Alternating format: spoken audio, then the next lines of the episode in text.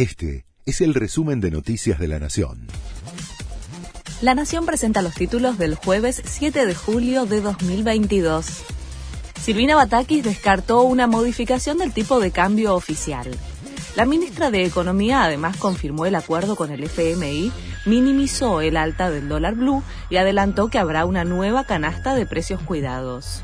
El derecho a viajar colisiona con la generación de puestos de trabajo, dijo sobre el acceso a los dólares para el turismo se acentúan los faltantes de productos.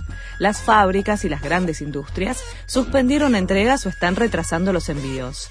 Desde el sector de los supermercados chinos señalan que los productos que llegan lo hacen con precios minoristas actualizados entre el 8 y el 9%.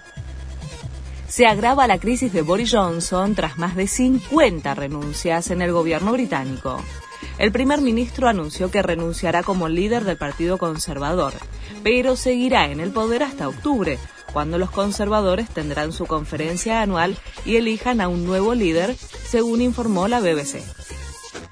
Vélez dio la gran sorpresa y eliminó a River de la Copa Libertadores. Los millonarios convirtieron un tanto a través de Matías Suárez, pero fue anulado por el VAR en una jugada que dejó mucha polémica.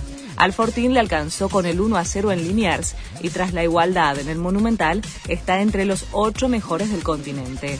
Su rival en la próxima etapa será Talleres. Sebastián Bataglia dejó de ser técnico de Boca. A menos de 24 horas de la eliminación de los Ceneices de la Libertadores, el club hizo oficial la desvinculación del entrenador mediante un escueto comunicado en donde le agradece su contribución a lo largo de este ciclo. Este fue el resumen de Noticias de la Nación.